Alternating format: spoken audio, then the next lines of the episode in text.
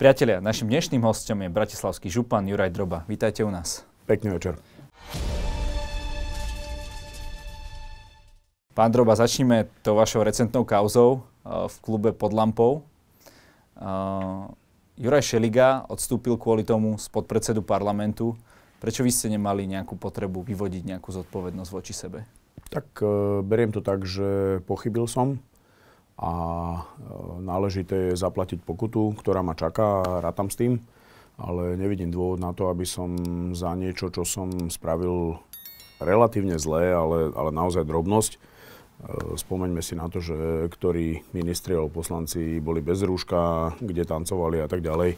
Ja som išiel na pracovné stretnutie s dvomi kolegami sú to poslanci parlamentu, takže tým, že sa vzdali funkcií, tak stále zostávajú v parlamente. A keby som sa vzdal funkcie, tak prestane byť župan. Uh, musia byť náhradné voľby, budú stať niekoľko miliónov eur a ja si myslím, že robíme dobrú robotu na župe, takže zostávam županom. OK. Uh, to trošku vyvolalo úsmevy, že či, či mávate pracovné stretnutia, tak to nazvime to v krčme alebo v kaviarni? Tak uh, bývame kúsok odtiaľ, tak sme si povedali, že poďme, poďme k Hrybovi pod lampu a tam sme išli. Otázka je, že či tie opatrenia, aj vy ste hovorili, že im chcete dať logiku, zrejme nie je žiadny človek, ktorý by žiadne neporušil. Či by ste nemali s príkladom ako, ako politici a vy ste spravili zaujímavé veci, čo sa týka korony, k ním sa dostaneme, ale toto, či vás to, to trošku nedostalo naspäť. Ale jednoznačne áno, urobil som chybu, priznal som si ju a e, aj keď tie opatrenia nepovažujem za úplne logické, lebo prečo by som si nemohli zabehať po 9. večer, teda dnes už to neplatí, ale ešte pred mesiacom to tak bolo, že do 9. iba vychádzanie, tak e, nemám právo ich porušovať. Čiže áno, pochybil som, priznal som si to a život ide ďalej. Z pozície župana stíhate sledovať aj tú celoštátnu politiku? Snažím sa ju nesledovať, lebo mi spôsobuje dosť veľa vrások na tvári. Ale... A prečo? Veď e, vládnete vy. Uh, nie, ja som župan. Ja som síce člen SAS. E, dobre, ak sa pozriete na ministrov Sasky, jedného, druhého, tretieho, tak podľa mňa robia perfektnú robotu. A ak niekomu nie je čo vyčítať, tak si myslím, že sú to Korčok Sulík a Braňo Grling. OK. E, čo spolupráca napríklad s Olano? E, vy, premiér je váš blízky človek? No, súčasný premiér? Súčasný premiér je môj priateľ a myslím si, že e, ľudský sa nejakým spôsobom nezmenil. To, že je členom Oľano, beriem na vedomie, rešpektujem. Myslím si, že väčšina Oľana sú mm, dobrí ľudia, dobrí politici a dúfam, že tá koalícia bude fungovať naďalej. Ak sa nemýlim, pán Heger bol vašim zamestnancom, vašim obchodným zástupcom, je to tak? Nie. On bol konateľ mojej firmy. OK. Uh, Využívali ste túto, túto líniu, lebo pán Heger a pán, pán Sulík, Matovič, obrusovali ste hrany, po, pokúšali ste sa týmito vašimi priateľskými kontaktami tak snažil, to som sa, snažil som sa, pán Heger požíva e, plnú dôveru a podporu pána Matoviča. A e, ja mám s Richardom Sulíkom dlhodobý, e, dlhoročný vzťah. Takže áno, skúšali sme riešiť niektoré problémy aj, aj cez ten most e, Droba Heger. Áno. A ako to dopadlo? Tak niektoré veci sme vyriešili a niektoré nie, ale realita je taká, že dnes je premiérom pán Heger a myslím si, že robí maximum preto, aby robil dobrú robotu a zvyšok je vo hviezdach. O ňom teraz opozícia ho kritizuje, že nie je svojprávny, že stále niečo číta, že nie je rozhodný. Ako vy to vnímate? Ako vy ho poznáte? Nemyslím si, že je to tak.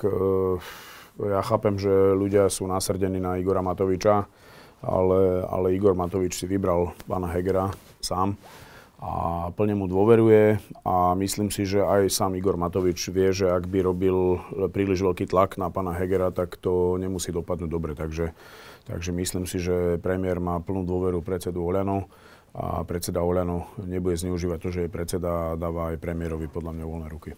No ako to je s Richardom Sulikom, on hovoril uh, tento týždeň, že už ho nebaví sa dookola handrkovať. Uh, tam ten vzťah, zrejme mali pravdu tí ľudia, ktorí povedali, že ten konflikt sa zostane, ale presunie sa možno na inú úroveň.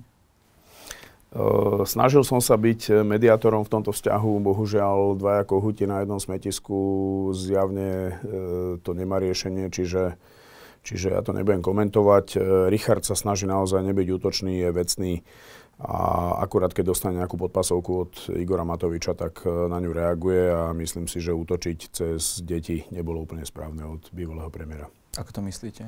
No on menoval jeho syna Huga a v nejakom kontexte ho spomínal, ktorý nebol lichotivý. Uh-huh. A vy hovoríte, že Richard Sulik len vracia údery, ale taká tá rozbuška bola, neviem, či si pamätáte, vtedy mal také video na diálnici, že sa ospravedlňuje vodičom, ktorí musia, to bolo, to bolo uh, rok dozadu. Uh, bolo toto správne konanie? Bolo to také ko- hodné koaličného partnera? Uh, ja už som poučený v politike, už uh, som v nej nejakých 12 rokov a niekedy naozaj lepšie kúsnúť si do jazyka. E, nemyslím si, že bolo férové zo strany Sasky kopať vtedy do Oľano, lebo prišla pandémia, nikto nevedel presne, ako vypali a každý sa snažil naozaj ochraňovať životy. Takže sú, sú situácie, kedy e, nie všetko vám vyjde, e, nie všetko urobíte tak, ako by to malo byť, ale ideme ďalej a áno, občas aj e, ľudia zo Sasky urobia chyby. Vy ste robili vysokého manažera, a podnikali ste, stále, stále ste majiteľom firmy. Um, majú pravdu tí, ktorí hovoria, že táto vláda je amatérska? Neprináleží mi vyjadrovať sa e, ku počínaniu tejto vlády. Myslím si, že väčšina ministrov je správni ľudia na správnej stoličke, uh, sú kompetentní a Celkovo to nevyzerá dobre preto, lebo je to štvorkoalícia a e, nevždy si myslím, že si tie strany medzi sebou pomáhajú. Ja to na župe vnímam ináč, že ja sa snažím naozaj sfungovať s každým, ale v rámci vládnej koalície to asi nie je také jednoduché. Ste aj známi tým, že aj v rámci Bratislavy, že máte veľa priateľov, e, veľa známych. Vy si viete napríklad predstaviť e, koalíciu SAS a napríklad Hlasu? Nebude to znieť populárne a poviem, že som jeden z mála ľudí v Saske, ktorý si ju vie predstaviť, ale pre mňa jednoducho nemôžeme mať čierno-biely meter. A niektorí ľudia z hlasu preukázali, že vedia riadiť krajinu, sú dobrí ministri, takže na jednej strane je tam problém spojený so Smerom a s tým, čo tu Smer za 12 rokov vládnutia napáchal, ale na druhej strane treba pozerať aj dopredu.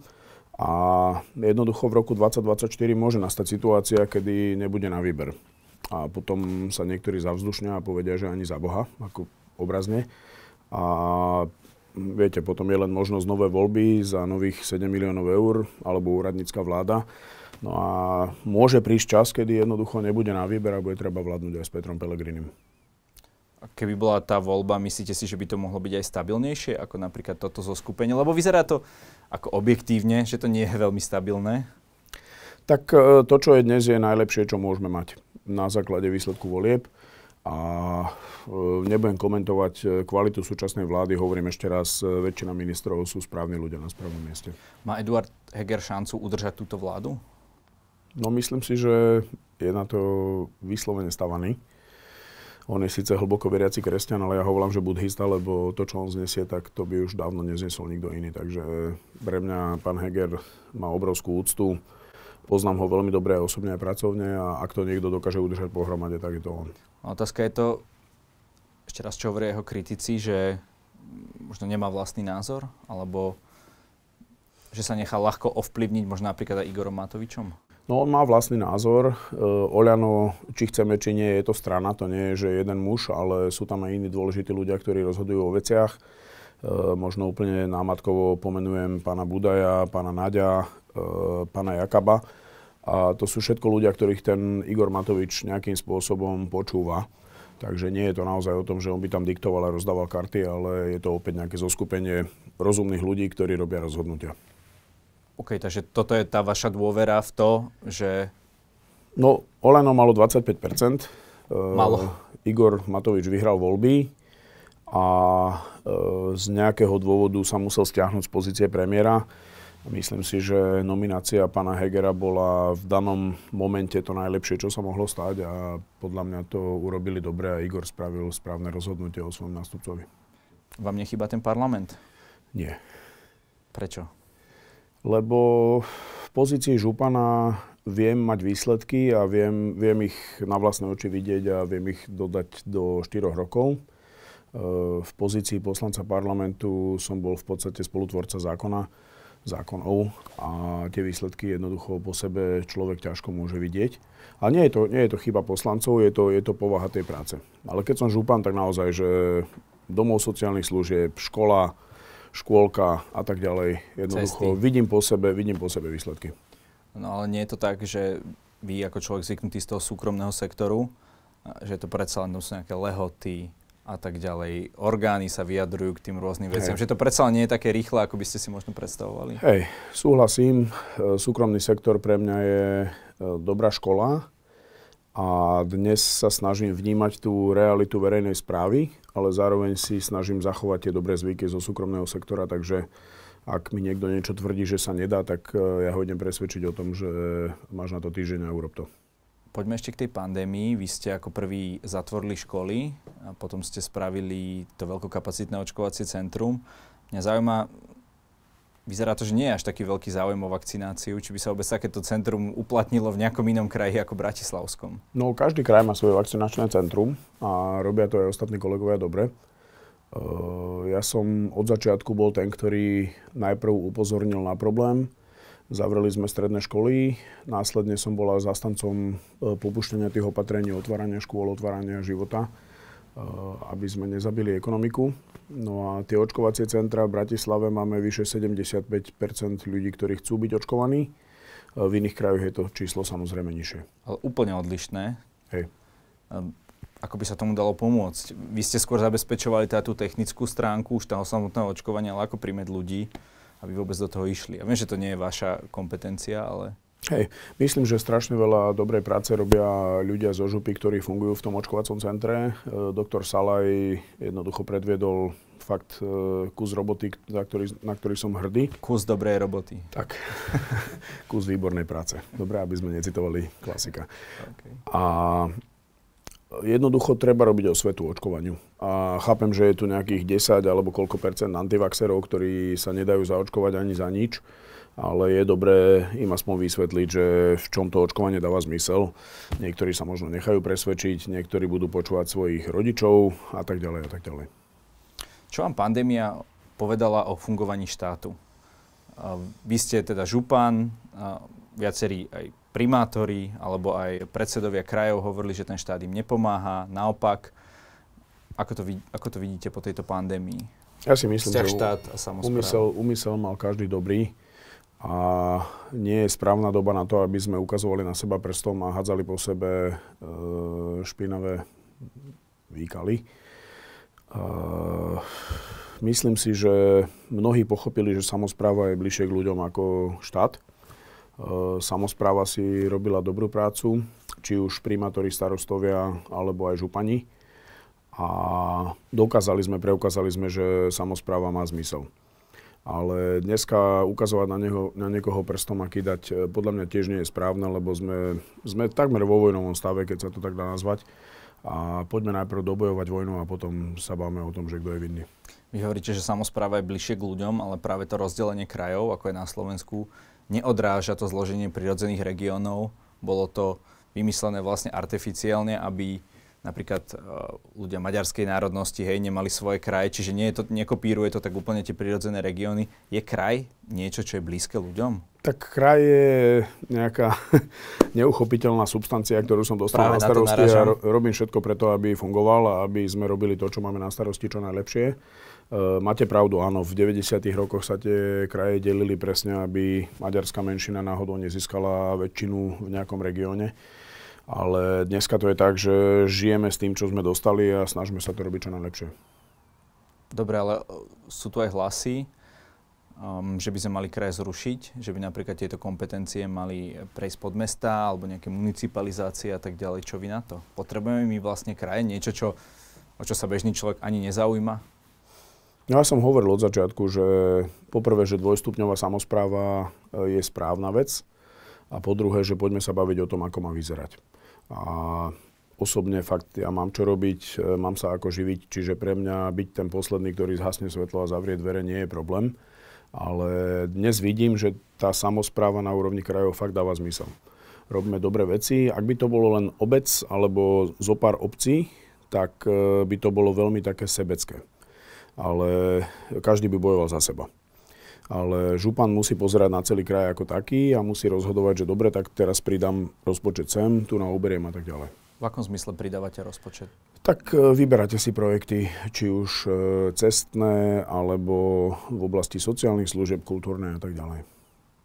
Uh-huh. A tým, vlastne tým, že vás volia celý kraj, tak sa snažíte ako keby... Hej, snažím sa, aby niekedy na úkor možno niektoré mestské časti alebo niektoré obce podporíme niečo iné, ale sme presvedčení o tom, že toto je tá správna cesta a bude z toho profitovať teda nielen konkrétna obec alebo mestská časť, ale celý kraj.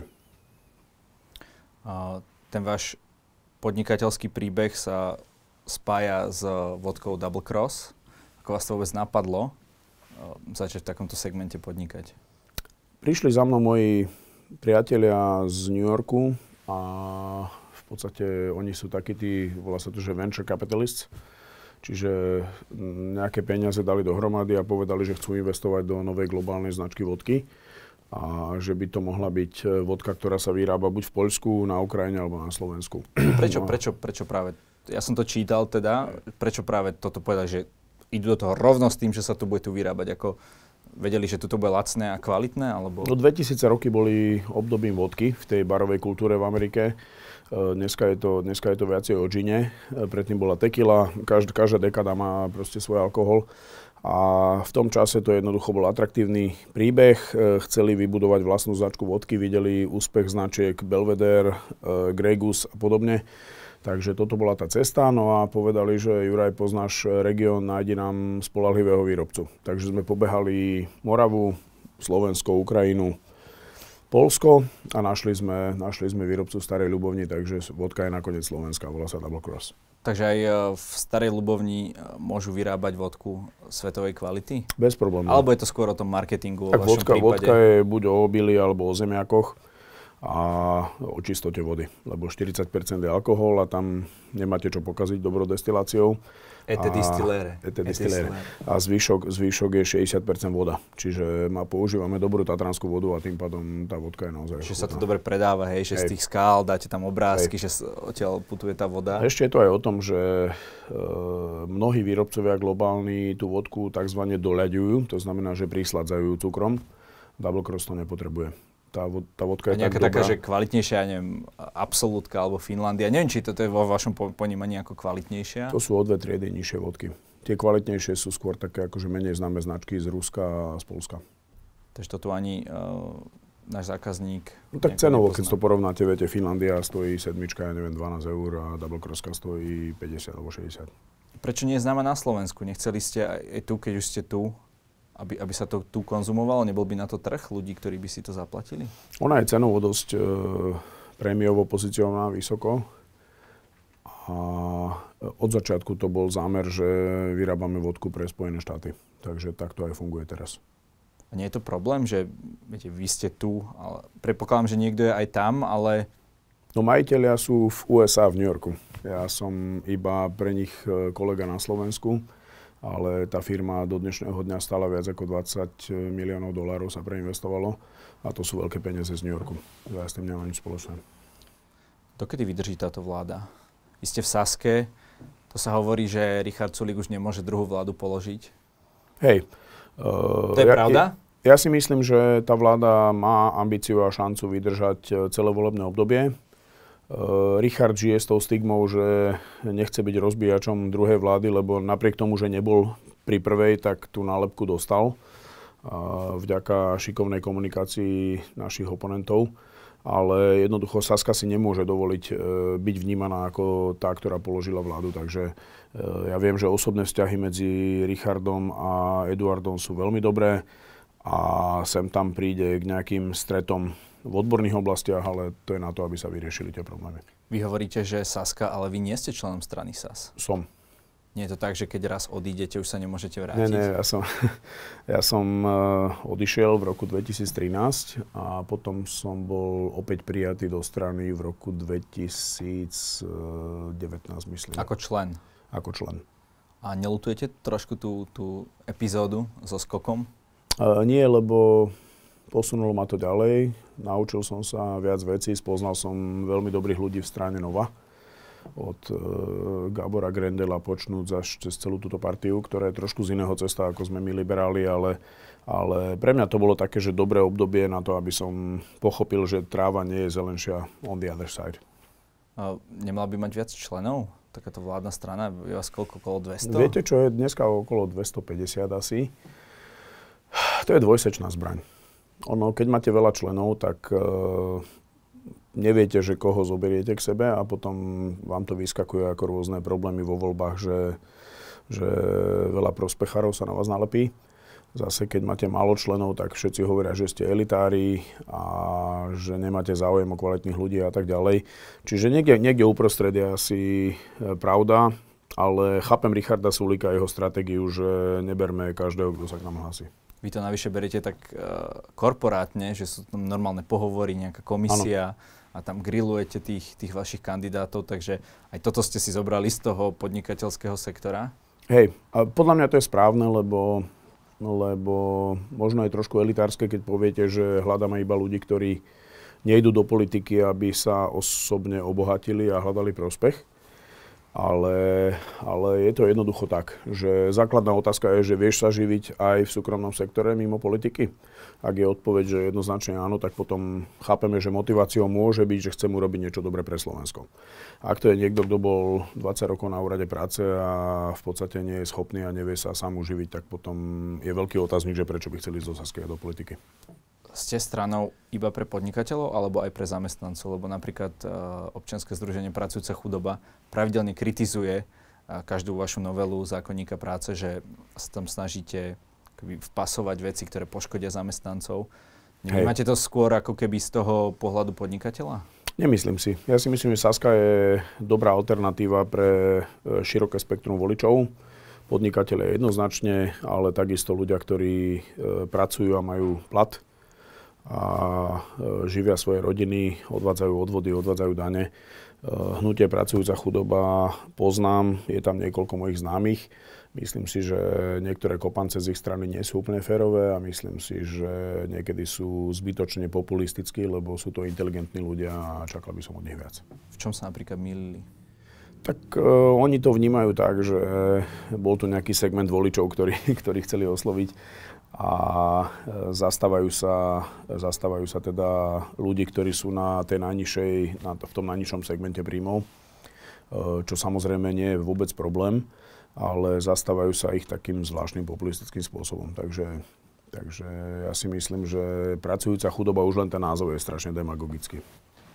Vy ste zažili úspešný príbeh e, ako podnikateľ, um, ale tá spolupráci so zahraničím čo by ste povedali možno mladým ľuďom? Mali by, mali by sa vrátiť na Slovensko alebo, alebo lepšie sa niečo naučiť a možno aj ostať niekde inde?